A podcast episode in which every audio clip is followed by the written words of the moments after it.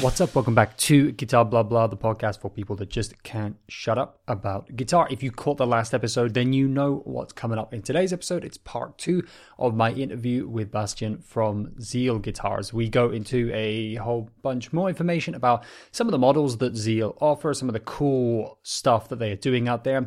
Start to talk a little bit more about where these guitars kind of fit in the guitar world going forward and with the tastes of guitarists these days as they're evolving. And, you know, kind of from that, start to break down a little bit wider stuff about how the future's looking from a guitar builder's perspective, um, how the guitar market's looking, how guitar world, guitar music, all of this stuff is kind of looking as we go forward. So, without further blabbing on from me, I'll dive straight back into part two of my interview with Bastian from Zeal Guitars. The Tweakster was the first one I saw, kind of caught my eye there. Um, but I wanted to ask you about the Hydra body shape that you do as well. Um, like I know it's always fun talking to guitar builders who do so much custom work because it really is just like the body shape and everything else is so is so changeable. But the Hydra is more aimed at, I guess, quote unquote modern or progressive players, right? Yeah, totally. I mean, yeah, you don't get the, the traditional players to uh, to buy that guitar. no, too. I guess it's too. Uh, it's too wild or too much of a pointy guitar, as some of them would say, if if it's kind of for more modern players. But um, w- why did that come about? Did you just feel like that's of growing interest to musicians, or were there particular musicians that you wanted to work with in more in that genre? Uh, it depends. Honestly, when I when I came up with this um, shape, I didn't have any um, particular customer in mind or particular musician or style of music. Mm-hmm. So um, I really went, yeah, just with the with a shape that I liked and um, which I thought is works, yeah, harmonically, and uh, it's just an ergonomically good design and, and, works well as a guitar shape. And mm-hmm. Um, later I realized what. Uh, what my targeting group was. yeah, just build a couple guitars with this shape, and um, then um, then more and more musicians started approaching me, and it is as you said, it's more the the progressive players, um, yeah, from from rock to yeah maybe progressive metal. I think this is maybe the targeting group, but um, this this shape is so versatile. I mean, you can uh, you can turn it into a seven string multi string guitar uh, for the progressive shredder, shredders. Um, mm-hmm. But you can also equip it with some some nice uh, woods, some some quilted maple, uh, fancy finishes and whatever. Um, and you are more with the with the classic rock guys. And um, still, this is this is um, a shape that that many people find attractive, but uh, not everybody can see themselves playing playing it on stage because it looks so so differently, you know, with this rounded shape and um, mm-hmm. yeah, it's not like um, like this this common guitar that everybody is used to, and this is something that I found pretty interesting. So they're more like for the individualists, the mm-hmm. guitar uh, scene. Yeah, some if they if if they're looking for something a little bit different. Um, but is that isn't that a weird thing? Like, I kind of find this more and more weird, and and I obviously I do this myself. You associate certain guitars and like certain looks of guitars with certain genres. Mm. And like you say, you end up with some players they can't see themselves playing this or they can't see themselves playing that. But um, watching like professional guitarists, they actually break out of that quite a lot and get some of their best tones not following those rules. Um, like I went to see a black metal band once where the guy was using like a Fender amp and like a Gibson ES guitar. Okay. Um, and he just, you know, he had a pedal board, but he only had like three pedals on it, and it just, and it sounded, you know, kind of slightly different, but really, really, really good. Um, and there's another metal band I follow where the guy used to use kind of, you know, uh, two humbucker guitars forever, and then he switched to using strats. And he's still got this like soldano and like tons of gain but he's got way more clarity because of the the strat. And um, it kind of suits his playing style in a way and he found the body shape more comfortable. And i find that professionals actually break out of that set mindset, and but it's we as like kind of amateur customers will be. Oh, I can't play that guitar, this kind of ergonomic modern guitar, because that's for like Tosin Abasi or someone. But I have to play a Strat because I play blues. As a builder, someone who's like really in touch with building these things at the core, do you find that a bit weird that customers aren't a bit more kind of open in that way? Uh, not anymore, because um, I found this uh, guitar market so conservative. I never expected that, but um, I guess there are also those those two sides, uh, as we we discussed earlier, that um, there are some radical uh, designed guitars, and um, mm-hmm. they sell at a certain um, certain customers. On the other hand, you have this this icons of the guitar market um, that have been there for decades and everybody wants to sound like uh, a certain hero from back in the days or wants to to look like a certain guitar hero from back in the days. And this only works with some of those iconic guitars. So i really don't find it um, find it weird anymore. Um, i have the impression that uh, bass players are a little more open-minded towards new shapes mm-hmm. and and um, experimenting a little more but I also have the impression that this is is getting more and more open minded on the guitar market as well. Since you have so yeah. many new builders, like I mean, Strandberg was the uh, really a, a, good example for that. He changed the the way of of looking at headless guitars forever. You know, headless yeah. guitars which is some ugly relics from the 80s uh, and right now he turned it into cool progressive guitars that like Tosin, Tosin Abasi or whatever uh, uh, guy is playing. Yeah. And uh, really renewed this this genre of the headless guitar. And um, so I think guys like him really, um, really um, set the, the, the minds of many players to be a little more open towards new shapes and new ideas. Because, um, yeah, I mean, those old guitars are are just great the way they are. Don't don't get me wrong. I mean, there's a reason for, for why they've been around for so many years, since the 50s. But mm-hmm. um, there's still so much potential of developing this this instrument in, in so many ways, and it would be a pity just to uh, to be limited to the uh, you know the possibilities of uh, the guys in, in the 50s who designed those those instruments. They just didn't knew better, but right now we do, and um, yeah, it would be a pity not to to use some some new techniques, like you know, multi-scale, uh, uh, true temperament frets, whatever, yeah. uh, Evertune bridges, you know, whatever um, um, uh, inventions there, there were in the last years. So mm-hmm. might as well take advantage of them. Yeah, it would be good to be a, a little more more open, but yeah, I still see see uh, some bands making the most progressive music and still staying playing, you know, Telecasters, guitars that yeah. their grandparents would have used. So yeah, which isn't isn't wrong, but yes, just a little little weird. But I don't wonder about that anymore.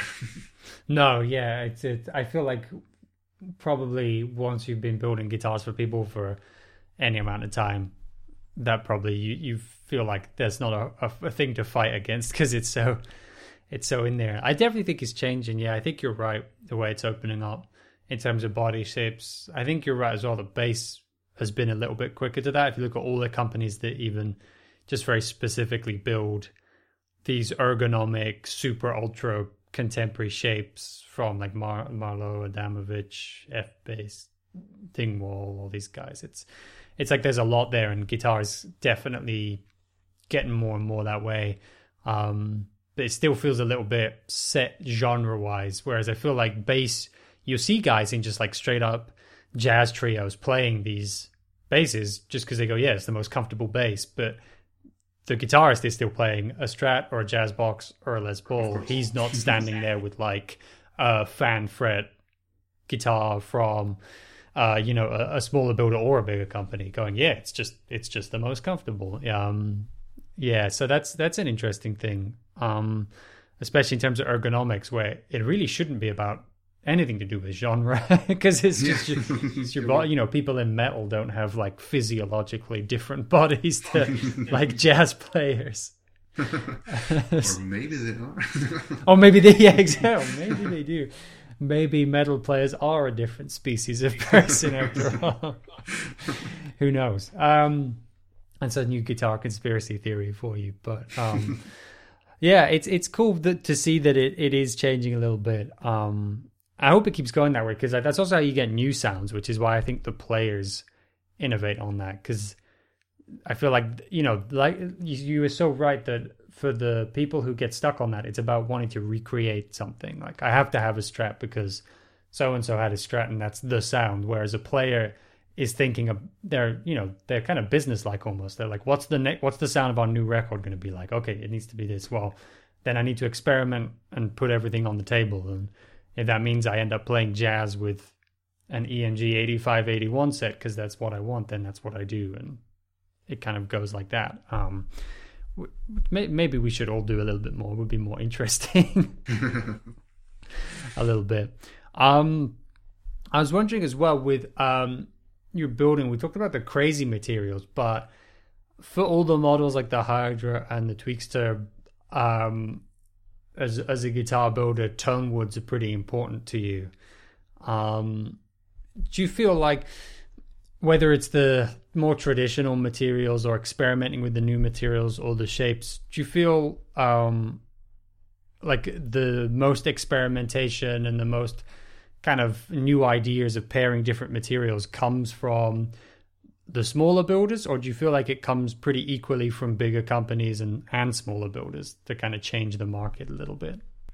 Good question.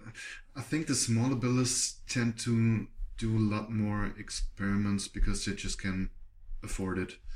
Um, because right. the, the, bigger companies don't have the flexibility of um, of doing a lot of experiments that way. Um, and maybe they uh, the the smaller builders are like the the ones that give the the impulse for the the industry to to change because um, right now some I don't know if it's a, a trend or something, but um, more and more builders are um, are leaning towards uh, domestic tone woods and uh, are leaving mm-hmm. this this tropical segment um, more and more. Uh, which I do as well, and which many of my customers are um, are into, um, because it's just not necessary to use any tropical woods. It's just really something that many people have in mind that uh, a great guitar must have a, a, rosewood fretboard or an ebony fretboard, and mm-hmm. um, don't come to the conclusion that there might be a, a, just a perfect domestic wood that might be um, just as good or maybe even better than than any tropical hardwood you can use here. Yeah, and um, I think this is something that um, that the industry also realized. Maybe also uh, since this uh, the CITES regulations changed, um, mm-hmm. got more and more uh, of a hassle of exporting uh, guitars with rosewood or um, any any kind of uh, Dalbergia species. Um, and this is what gave the the impulse of changing something here. But um, yeah, I'm really decreasing slowly decreasing my uh, my stock of of tropical wood because it's as I said it's not necessary and it's it's becoming more and more easy to convince the customers of just using an, an domestic wood instead of a tropical wood. Mm-hmm. Um, yeah, so I think the the most um, um, most inventions uh, still still are happening at the smaller builders, and then later the industry realizes the potential of certain ideas, and um, they they uh, yeah keep it up. Yeah, yeah, I, it's interesting because there's like a a kind of a bit, bit of a back and forth. Like the smaller builders have a, have a bit of room to experiment because, like like we said earlier, that's almost a bit of a part of the market. You're trying to present something in this pretty busy space with lots of builders so you find your way to to stand out so that obviously makes experimenting part of what you do but the bigger companies you'd think would also have more reason to experiment because you know they've got the resources to mm. you know employ a bunch of people to spend time. If you look at like the early developments, you know, True. um, it, it's the same thing. Um, I almost think about like the pickups, you know, the Ray Butts and the Filtertron, and Seth. Butler and and the and the PAF. It's almost the same thing where uh, one happens at a big company because they can employ like a, a a real like genius to okay you go and invent something for this whilst we carry on building guitars. But also you've got a small guy can do it because he's on this kind of ground level working one to one with a musician going okay what do you need? Okay that's my job. I'll figure it out which is kind of the position smaller builders are in um, a little bit as well.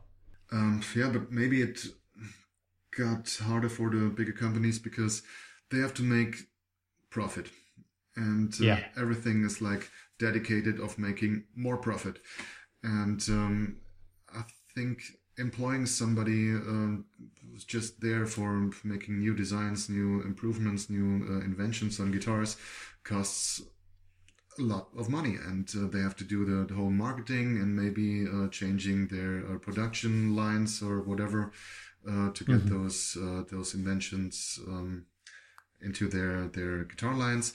And maybe it's just not not worth the hassle because um, they're just where they are now making those instruments they ever made like since Yeah. the 50s and um, why change uh, change a running system?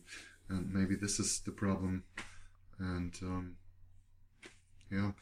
So so still um, if they, they see something um, that really makes makes sense or where they they uh, find that they can more make more profit out of it like uh, not using tropical woods or maybe using uh, certain hardware parts from from this and there and um, they will certainly do it. But um, I think in the 50s maybe they were more open towards new ideas and uh, invention made more sense because it was an advantage uh, they can get towards their uh, competitors. And right now, this market is so saturated. Everybody of the big players basically doing the same. Maybe it's just not worth it anymore. I, th- I think that's right. They they're always going to do that calculation, which isn't necessarily going to be the same for for smaller builders. They're always going to have to do that calculation of how much does the experimentation cost, and if we can't, if we don't have it very likely that we make it back, we're, they're not going to do it. Um, yeah. Whereas in the fifties, the whole thing was experimentation because they were they were writing the rule book. Yeah. So it's kind of the whole going to work was an experiment for guitar building back then. Um, I, I, one thing that is weird though is I've noticed with the wood, let's say the wood thing specifically, uh, is in moving away from just getting their normal sources of wood. The acoustic builders, uh, uh, big companies, are doing a better job than the electric ones. Like Taylor and Martin both have like a really big pro their own big projects to do with changing the way they get wood and and kind of like owning the wood supply side so that they can control how sustainable it is. Isn't that weird that you don't really see that at all from like Fender and Gibson, but you do see it from Taylor and Martin? It's kind of weird. Now that you say it, yeah, it is. Maybe because there are not so many domestic um, f- alternatives for uh, for tropical hardwoods on acoustic guitars. I mean, there are, but they're maybe a lot more limited. Um, Because maybe a Taylor guitar wouldn't sound like a Taylor guitar if they didn't use rosewood back and sides and an ebony Right. fretboard. And um, I mean, they tried to. Um, also, Martin did with using those uh, Richlite fretboards and uh, and bridges and um, using different materials like artificial materials for the back and sides. But it's just not the same. And um, I guess this will take a lot more time um, to get the idea into the customer's uh, imagination that um, um, very expensive acoustic guitar doesn't necessarily have to have tropical uh, woods for back and sides or you know such a, a fancy fretboard. Because um, maybe I'm I'm not so familiar with uh, with um, those experiments on, on different woods for acoustic guitars, but um, anybody spending like ten grand on an acoustic guitar maybe insists on having solid tropical hardwood back and sides and, and fretboard and doesn't want to have anything, you know, engineered or um, or anything else than than this.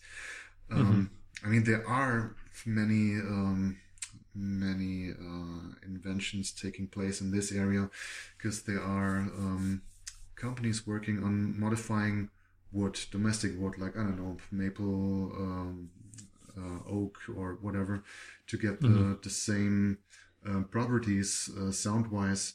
Uh, as you would have them on on rosewood or ebony or uh, other um, exotic species, but mm-hmm. um, I think this will, will take more time for um, for the industry to get to that point where they can can use it, and it takes a lot more marketing and educating the customer that it doesn't have to be this sort of wood, and um, maybe the um, electric guitars are mm, are a bit uh, bit more uh, upfront when uh, in, this in this topic. Mm-hmm.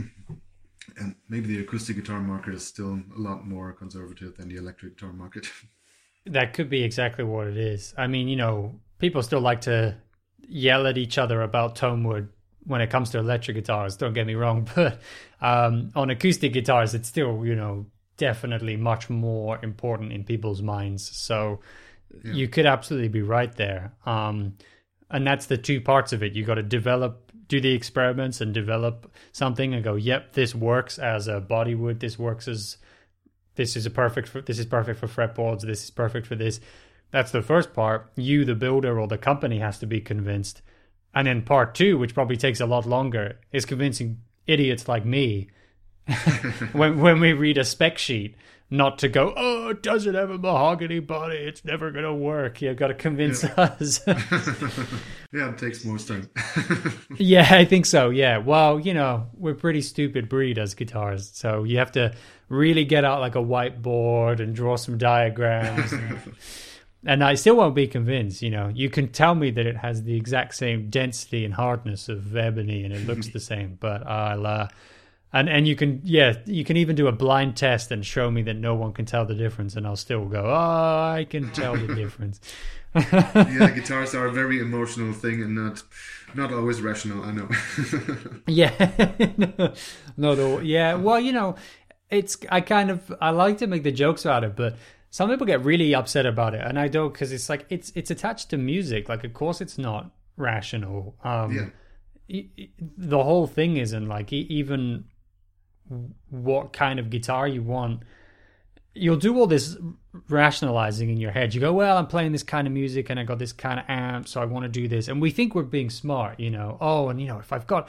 this kind of pickups in it, I think maybe this kind of tone would would go better. And still underneath at the very bottom of it is we watched some live gig or some music video 20 years ago mm. and we're still obsessed with that guitarist or that tone and that's the thing in the back of our heads which is like the foundation of the whole thing as much Absolutely. as we want to rationalize it yeah.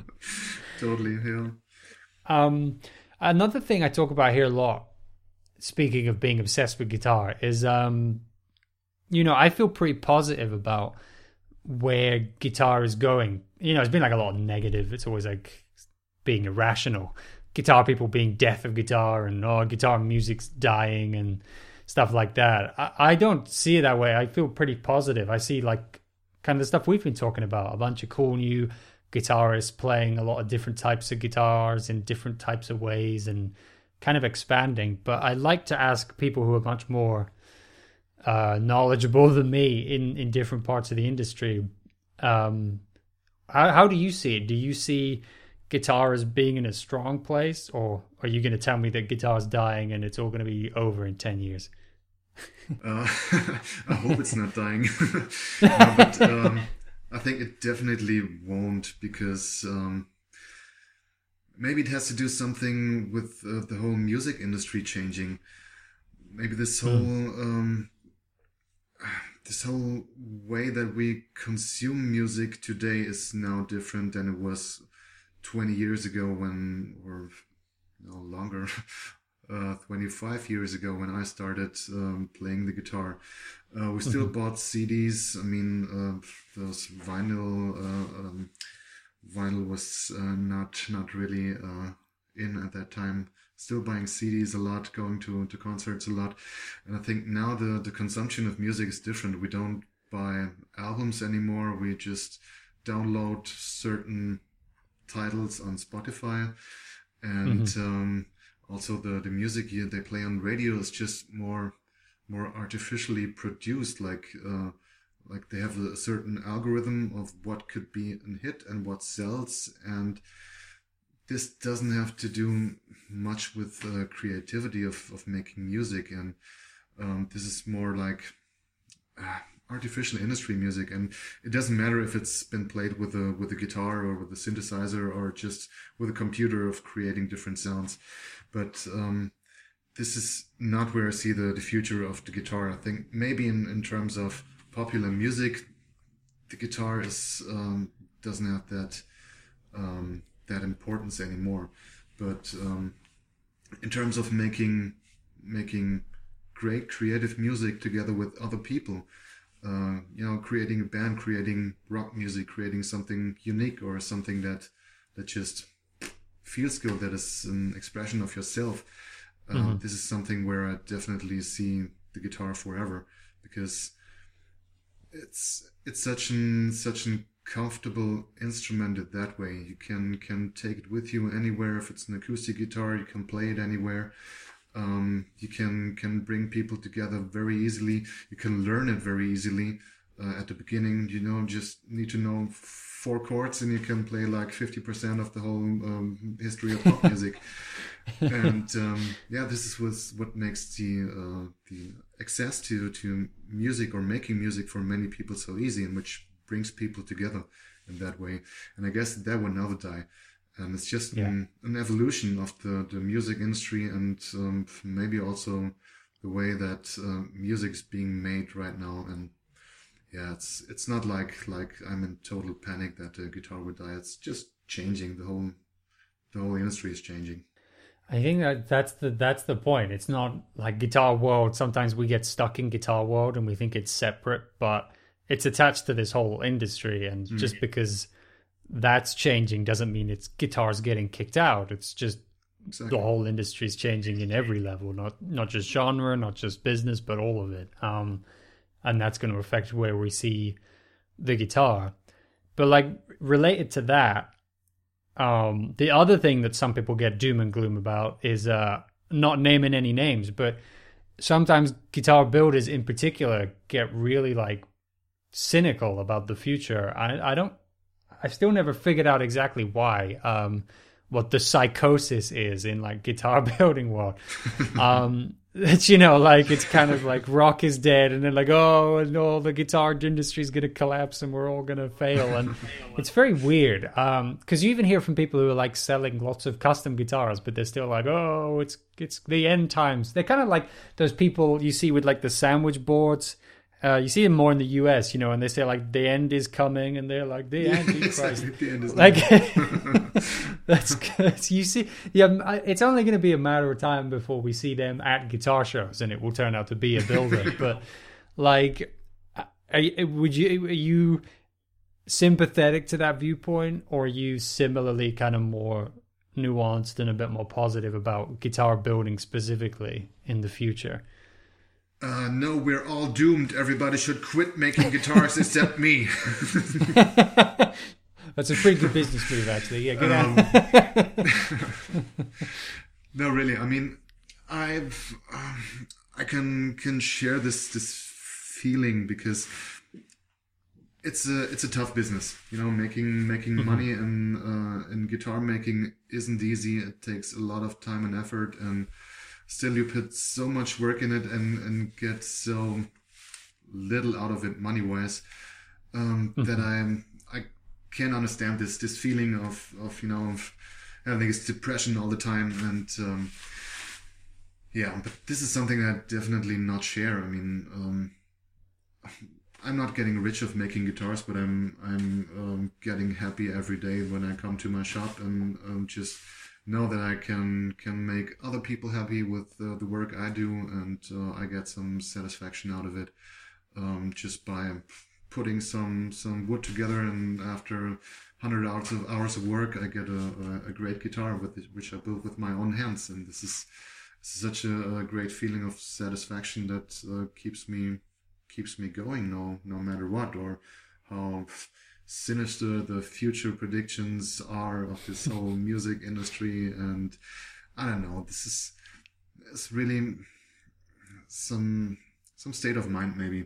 Can can um, can look towards the future with a little more of optimism and um, that all doesn't doesn't seem that that sinister and dark. And yeah i mean we all got got a, a great profession here and maybe we should should remember that that it's it's not about the money or uh, this whole business or the industry it's it's about about us but but our our creation, but um, maybe a lifestyle that we chose years ago mm-hmm. when we started making guitars and try to make a living out of it. And um, yeah, this is what we should stick to, and it's some some predictions of the future. Mm. It works for most of us, right? Amen to that. I think that sounds that sounds great. If we, yeah, well, I'm glad we recorded that because maybe we should just carry that around and and when the the like doom saying strikes in guitar building. We could just play that and remind people. I think that's a great that's a great philosophy behind that as well, um, which is is worth remembering for sure. Uh, sounds good to me. And hey, especially at the moment, we need to keep the optimism going. Sound definitely. Um, so thank you so much for joining me on the podcast today, Bastian. Um, if people want to check out Zeal Guitars, where should they go and check you guys out?